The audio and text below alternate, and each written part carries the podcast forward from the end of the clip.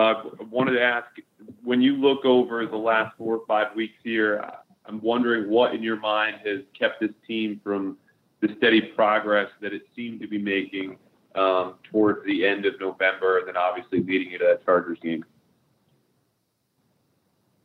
Well, we'll just, uh, you know, this week we're we're just gonna focus on the Jets and, um, you know, we always look at our self-scouting and so forth, you know, and look at things from previous weeks. We'll continue to do that and, you know, things that that we've done well that that we wanna maybe try to, you know, build on and things that we haven't done well that we need to correct and address. So uh, you know, there's always an element of that that's pretty pretty standard from week to week. So you know, we'll focus on the Jets and, you know, they provide some very strong and unique challenges and and the players that they have and matchups with them. So we'll we'll get to work on on the Jets and, and uh, you know, come up with the, you know, best plan that we can have.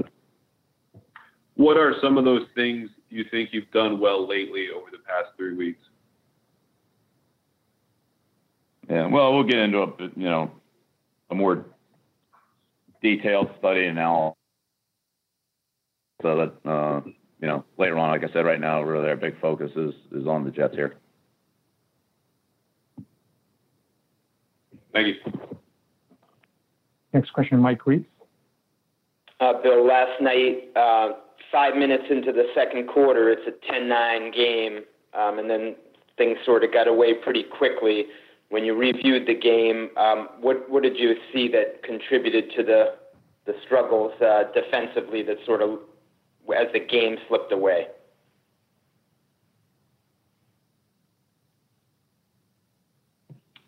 Yeah. Well, same things we talked about last night. They Buffalo did a good job in all three phases of the game. They uh, outcoached us and outplayed us, you know, in every area. And you know, we just weren't able to keep up with them.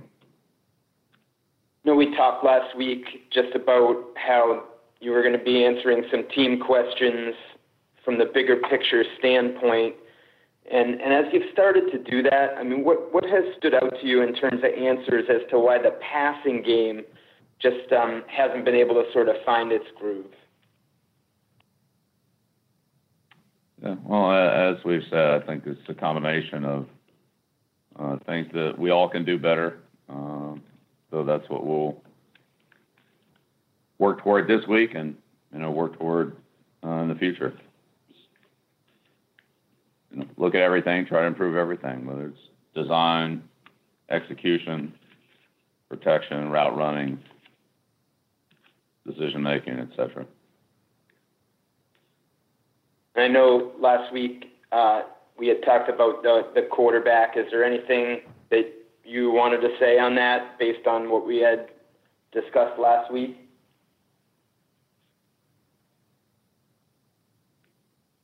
No, I don't think so. Next question, Chris Ryan, and I'll encourage anyone else to raise a hand if you have a question for Coach. I'm sorry, Chris, I think uh, your line was still muted. Try again. Oh, sorry. Um, Coach, over the last three games, um, do you think that the performance against the, you know, playoff caliber teams is indicative of how far you guys are off from those teams, or are there other contributing factors?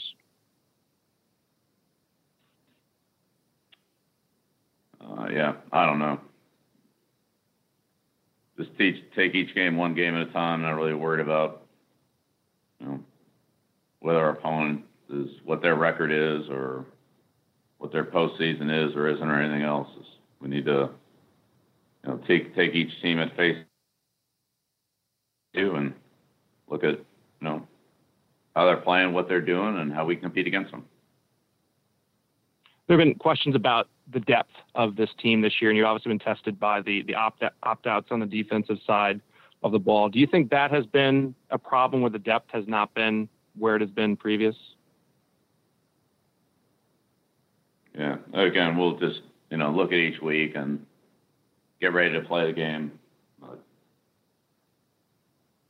don't know about comparing, you know, one year to another year, one situation to another situation. I mean, that's a lot more complicated. Thanks, Bill.